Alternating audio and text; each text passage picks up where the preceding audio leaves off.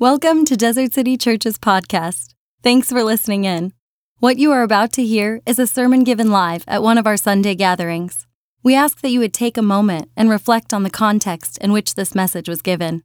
We are a new church serving in neighborhoods on the edge of North Phoenix and Scottsdale, Arizona. Here we are seeking to practice the way of Jesus together, joining God in His renewing work. Our sermons are ongoing conversations around a sacred text or scripture in which we find the story of Jesus. We are not perfect people, and we do not have all of the answers. We believe these teachings are formational to our lives as we seek to become more like Christ and love people in these neighborhoods. We hope they inspire you to love God and others more. If we can serve you in any way or answer any questions about our community, please don't hesitate to ask. You can find out more information at desertcitychurch.com. Uh, so we've been kind of going through the Sermon on the Mount, and I want to start in chapter 6, verse 9 today. And I'll start reading.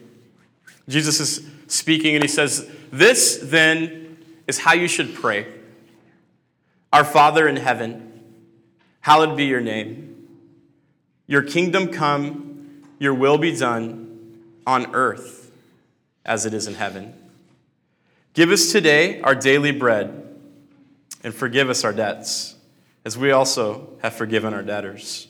And lead us not into temptation, but deliver us from the evil one.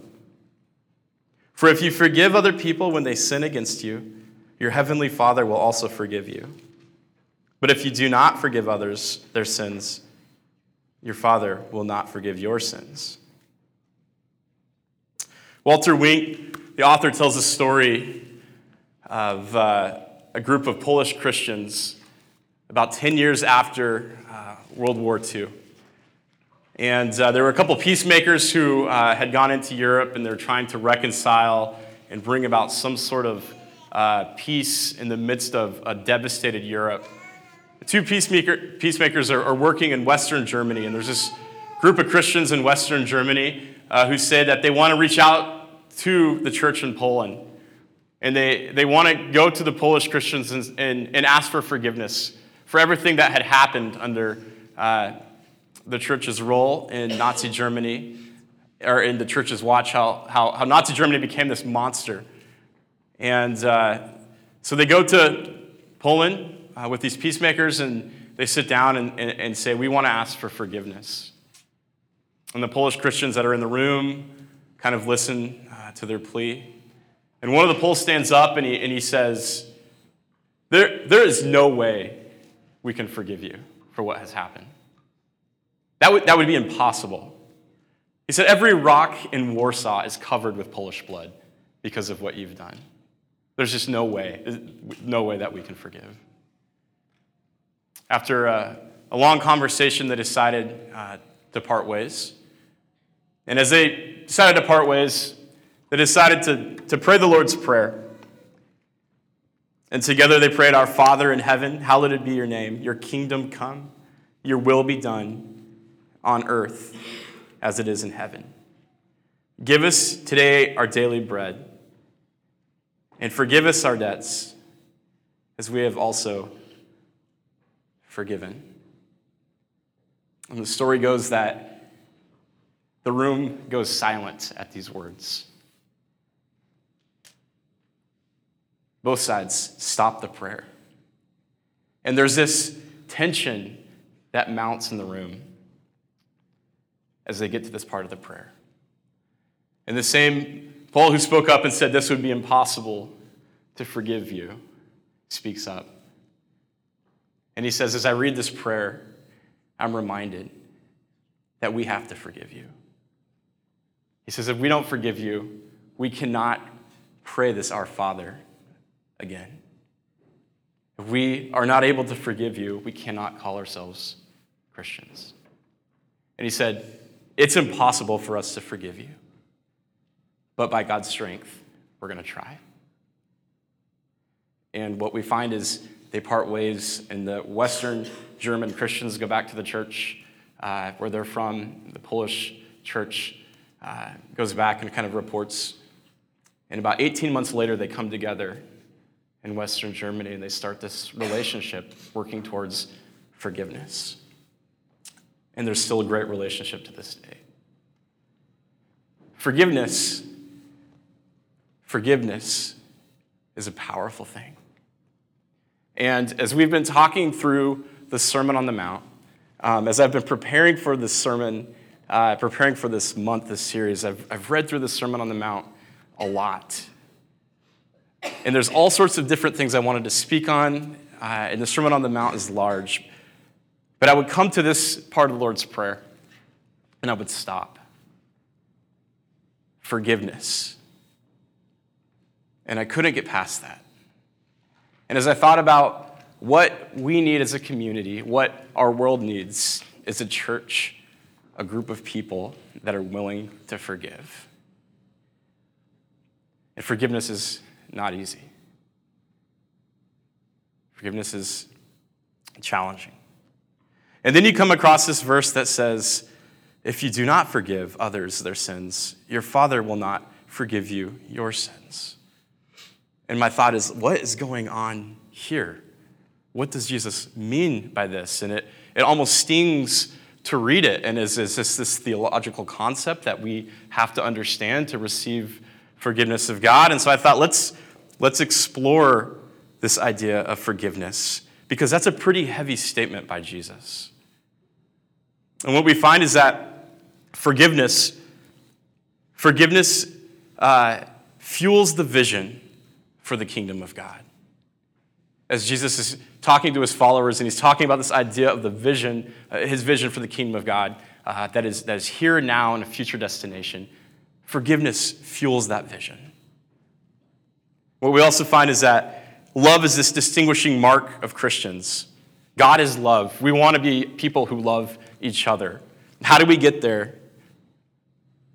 We get there by forgiveness. And so, what I want to talk about today, I don't think is going to be anything new. It's not teaching something new that you haven't heard.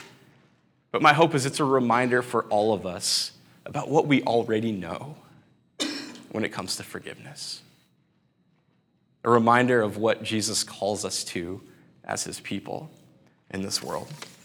So, just to explore forgiveness, there's two words uh, in the Greek that are used for forgiveness. And I love to go through these word studies because I think they help paint a picture of what this original language meant. But throughout the New Testament, we find two words, two words for forgiveness. The first is charizomai, and the second is aphiamai. Charizomai means to show favor or un- unconditionally, and then remit a debt. Aphiamai means uh, it, it's been interpreted different ways in the New Testament. It means to leave, to suffer, to forsake, to put in motion, and to forgive. So there's these two concepts that are found in the New Testament about forgiveness. Charizomai is used 23 times. Aphiamai is used 143 times throughout the New Testament. And they both mean forgiveness, but aphiamai has this action of, of leaving or forsaking something. And when Jesus is talking about forgiveness, he uses this word, aphiamai, to leave or forsake something. Aphiamai basically means to send away, to send away, and was used to indicate the legal repayment or cancellation of a debt or the granting of a pardon. It is used in Scripture also to refer to God's forgiveness of sins. When Jesus is talking about forgiveness, it's this idea of a cancellation of a debt, the sending away, granting a pardon. Jesus says, Forgive others as you have been forgiven. This idea of forgiveness, I think, is, uh, is radical. It's a radical idea. It requires uh, a certain kind of death to do it. And it's also this defining characteristic of our God. I would say that forgiveness is divine. Forgiveness is something that is divine. It's something that God has done for us. These words in Micah 7 18 and 19 say, Who is a God like you, who pardons sin and forgives the transgressions of the remnant of his inheritance? You do not stay angry forever, but delight to show mercy. You will again have compassion on us, and you will treat our sins, tread our sins underfoot, and hurl all of our iniquities into the depths of the sea? Who is a God like you who pardons sin and forgives the transgressions? God is a forgiving God. As we start to understand forgiveness, we start to understand that this is an act of the divine. Um, I, uh, I like to pretend like I'm a jogger. I like to try to run. And so, two or three times a week, um, late at night after the kids go to bed, I tell Marcy I'm going for a run, and I try to get like three to five miles in. And I run for like a mile, and then I just walk, like end up walking the rest of the way. And my knees always hurt, my feet always hurt. Um, but I like to jog, it's enjoyable. I think jogging is pretty popular in our culture. A lot of people jog, a lot of people like to go running. Um, it's something that, uh, I don't know, it kind of shows that like you're, you're fit, you're in shape, you care about your health and exercising. Um, jogging wasn't this, that's not the case for jogging in the time of Jesus. People wouldn't just go out and go jogging. In fact, in the time of Jesus, if you are running, um, that, that's probably not a good thing. It probably means that you're in danger. And if you think about in the time of Jesus, how people would just kind of walk everywhere, they would get a lot of exercise just from walking. They couldn't get in their car and open up their garage and drive to Starbucks and get, you know, a mocha, orange mocha frappuccino and then drive to work and then sit in an office. They would, they would have to walk anywhere. And uh, so they probably didn't really go out and just start jogging and exercising, just normal people. And in fact, in Jesus' day, uh, depending on uh, how, how senior you were in the community, uh, it, was, it was kind of known that the more prestigious you are, the, the slower you would go from place to place. You wouldn't walk, or you wouldn't run, you would, you would walk somewhere. Uh, it, it's really interesting to think about jogging because one of the stories that is probably most famous of Jesus' teachings about forgiveness is about a father who runs the running father. This is a story that would be really familiar for all of you, you probably know it as the prodigal son.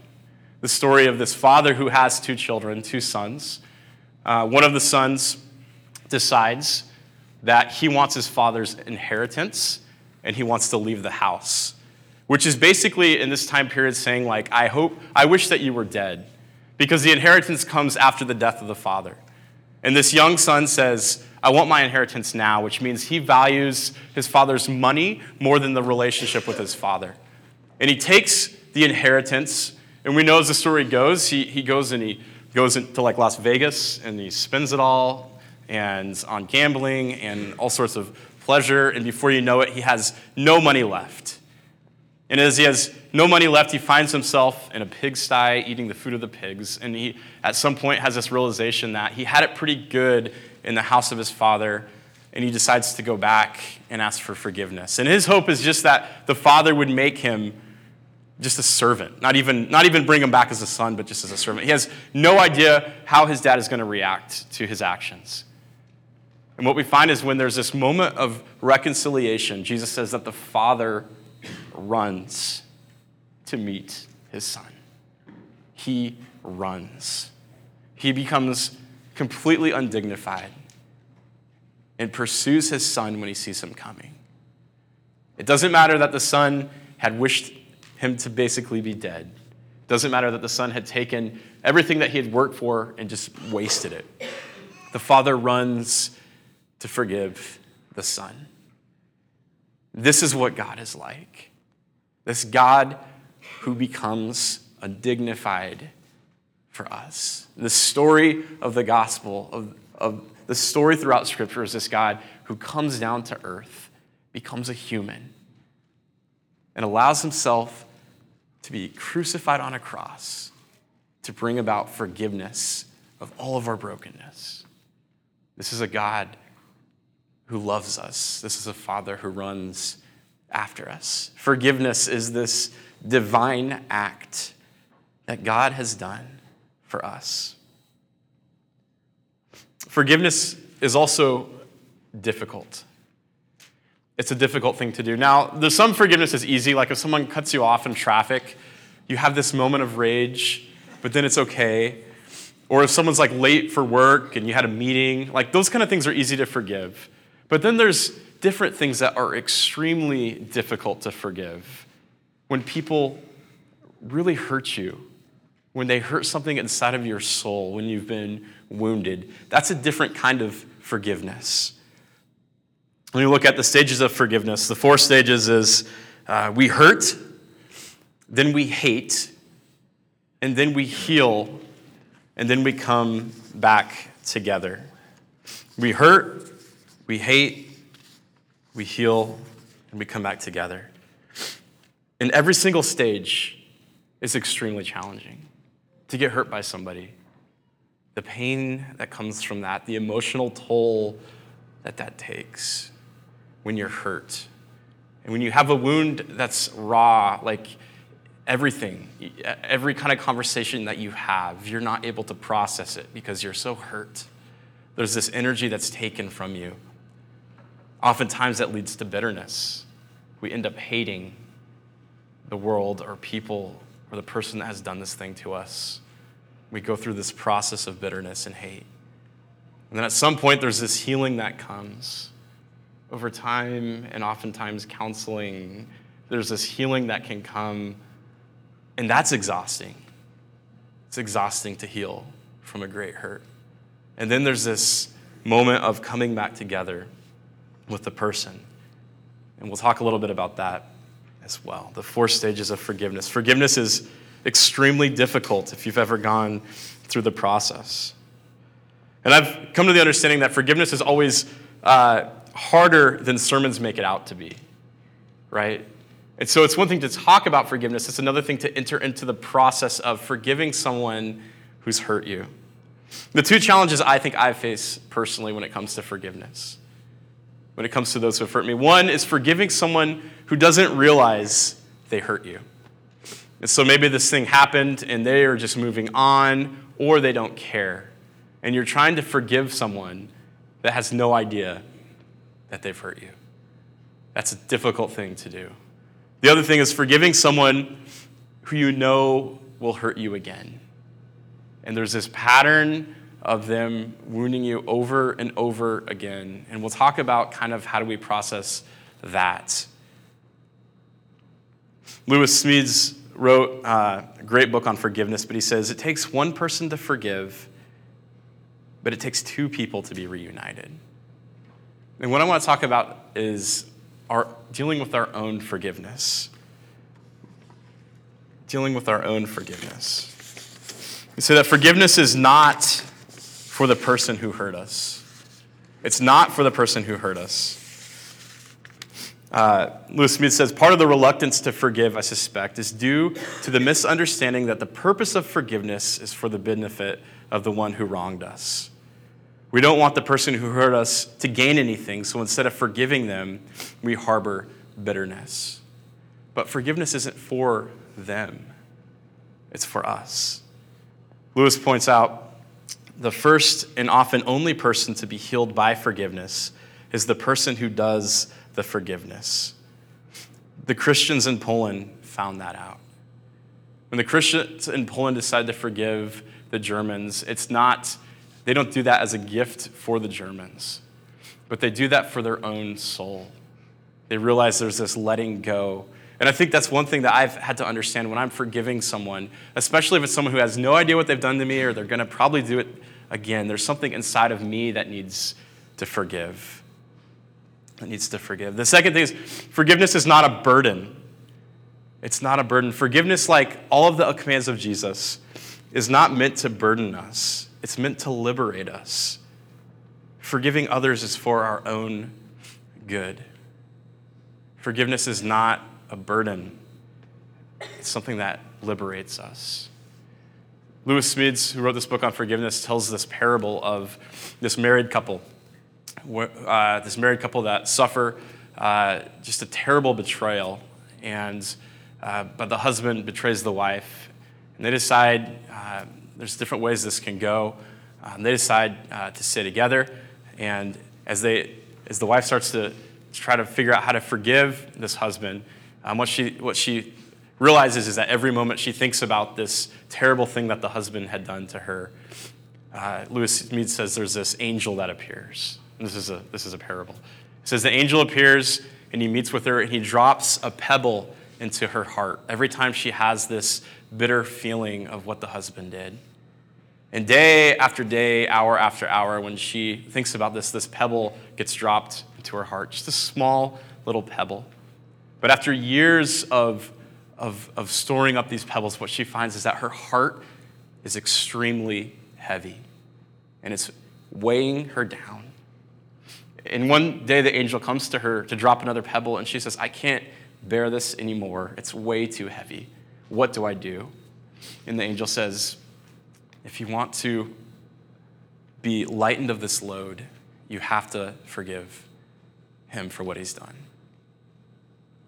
She doesn't want to do that, and time goes on, and she continues to have this bitterness inside of her, and it gets heavier and heavier until at some point she realizes she's about to break. And she starts the process of forgiveness. And when, when she wants to, to pursue forgiveness, she just hopes that the angel comes and takes all of the pebbles out of her heart right away. But the angel says, I can't do that. I can only take out one at a time. And every single day, you need to wake up. And as you decide to forgive him every single day, I will show up and remove a pebble from your heart. And over time, as you pray, over time, as you seek the best for that person, the heart will slowly become lighter. And Smedes says this is how forgiveness works. It's never been meant to be a burden to us. It's something that actually uh, uh, is something that actually relieves us of the weight of the pain that's been done to us. But that takes a lot of time. It's daily waking up and deciding that you're going to forgive. And over time, the heart, the heart is healed. Forgiveness is not a burden, it's actually the opposite of it. Forgiveness is also not about forgetting. Forgiveness is not forgetting what's been done to you. And oftentimes I think that's a message is we just need to forgive and then forget what's been done. But forgiving, forgiving doesn't necessarily mean forgetting but it's being able to understand what's happened to you uh, and be healed from the inside, even in the midst of what's happened. Forgiving is also not about tolerance. It's not just saying that what happened to me is okay, I just need to tolerate it. Forgiveness isn't tolerance. And so what happens is when we think about trying to forgive people that we know will hurt us over and over again, um, we think that we allow ourselves to just become a victim. Forgiveness isn't about that. It's understanding the boundaries of what's been done to you and the person that's hurt you, but at the same time, finding renewal from the inside out. So, forgiveness is not for the person who hurt us, it's not a burden, it's not about forgetting, and it's not tolerance. But forgiveness is something that we do for ourselves. When I was a young pastor, um, I was sitting in on a meeting. Uh, the lead pastor had called me in, and there was a lady in the church who uh, had started coming, and, and she had gone through pretty significant pain in her life pain with abuse, and she was trying to try to process. Uh, this is early on in her life, and she's a little older, trying to process how to continue to move forward. And she started sharing her story with us of the pain that had happened to her. And as she started to, to tell this story, I, I remember just sitting there and thinking like, I, I don't have any kind of like pastor answer for what's happened to her.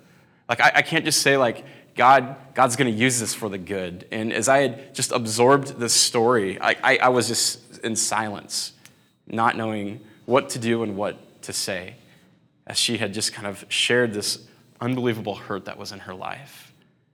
But I'll never forget what she said as she talked about her healing process of all the things that have been done to her by this person. She started to say, I punish this person. I punish this person every day. She said, I have a dungeon inside of my heart where I keep them in, and that person is in prison. And for the longest time, that person was not getting out. She said, for me to get back at this person, it was so much easier to just, I would just keep them in this dungeon where they were trapped. And through the process of my life, she said, I started to realize something. As I would hold on to this, this thing and I would, and I would punish them, uh, when you hold someone in prison, when you have someone in a dungeon, She said, You have to feed them every single day, right? Because you don't want them to have the death sentence, you want them to suffer. And you have to keep them alive and you have to keep feeding them. She said, I got to this moment where I realized that I could keep punishing this person, but I would have to keep feeding that person. And she said, when I started to learn to forgive, I realized that I was setting this person free. But really, I was finding freedom. Because I no longer had to deal with it, I no longer had to feed this person. And forgiveness has a way of doing that. Forgiveness has a way of, uh, as we let that person out of the dungeon where we're punishing them, we ourselves find freedom. And this is why for, forgiveness for us isn't about the other person, it's about us. I don't know uh, what you carry, I don't know who you have trapped, I don't know what's been done to you. But if you're like me, if you're like the person next to you, at some point, you've probably been wounded. You've probably been hurt. Some of you might be in the midst of that hurt right now. Some of you uh, might be processing something from early on in your life. But I think that when Jesus starts to talk about this idea, there's a connection between our salvation and forgiveness. When it comes to eternal life, Jesus wants to, us to live in freedom. He wants us to live whole and put back together. As he starts to talk about this idea of how God has forgiven us in the midst of our brokenness and all of the things that we do, when we come to understand that, we understand the power of forgiveness, we become a forgiving people here on earth. Jesus forgives us. The church is the body of Christ, these agents of forgiveness in this world. We should be students of forgiveness. We should be students of forgiveness. And it's not easy. One of the things that has helped me, and I'll close with this if the band wants to come up, is the power of the cross. When we think of what the cross does, it's this instrument of reconciliation. It's this initiative of God to forgive us. And when I come to understand what God has done in this world on the cross, I start to understand that God has forgiven me and all of the things that I've done uh, that are just terrible, they're absorbed on the cross by the death and resurrection of Jesus. And I get that. But the other thing that I've started to understand when it comes to this idea of forgiveness is that when I want to punish people because the things they've done to hurt me, when I want to punish them myself, I stop trusting in the justice of God. When I seek revenge, when I seek to trap someone in my dungeon and to be bitter, I have a tendency to even rob the cross of its power. Because the cross wasn't just for me, but the cross was also for every other person who's done wrong in this world. And the justice of God that we find on the cross, Jesus takes the punishment of the things that other people have done to me as well. So to be a Christian is to trust that the cross doesn't only bring about forgiveness for me, but it brings about forgiveness for those who have done wrong to me. When we understand the power of forgiveness, we're able to release others and trust them to the justice of God. So, whatever it is you might be holding on to right now, the challenge and call of Jesus is to forgive. It's not something that's easy, it's something it's like removing pebbles from your heart. But it's a call to do this in the world. As we close today communion, We do this in remembrance of what God has done for us that offers us forgiveness. The communion represents the body of Christ and the blood that's been poured out of Jesus that brings about our forgiveness. When we do that today, let us go with this idea of, as his body, the church, how are we also forgiving others? If you'd like to uh, just take some time to reflect on what forgiveness looks like for you, the call is to reimagine forgiveness for your family. Let's start there. Are there relationships that have been broken and severed that you're in the process of forgiving? Are there people that you've trapped in a dungeon, but you have to keep feeding them that you need to release? Do you need the pebbles to start being removed from your heavy heart? If you'd like to pray with anyone, we'll have a couple of people in the back that would just love to pray over you, pray with you, whatever you need. If you're comfortable, if you'd like to talk to anyone, if you're in a, a situation that is uh, dangerous and painful and you, uh, we don't want you to continue to be a victim. If you need someone to talk to, we'd love to counsel. Whatever it is in your heart, let's just take some time to allow God to speak to us. Allow God to guide us and form us into his likeness. Let's take some time and pray, and then you can move to communion at both sides. Lord, we thank you so much for loving us. Lord, we, we hear this challenging passage where you connect forgiveness with salvation. And Lord, we know that we don't earn our salvation by what we do. But we know that there's this deep connection in understanding your heart in this world. And as we become more like you, Lord, as we see the difficult things that you've done in this world, I pray that we would respond with forgiveness, that we would be like you. Lord, this is such a heavy topic that uh, doesn't just easily get taken care of in one moment. But Lord, we would ask that you would start that process here and now, today.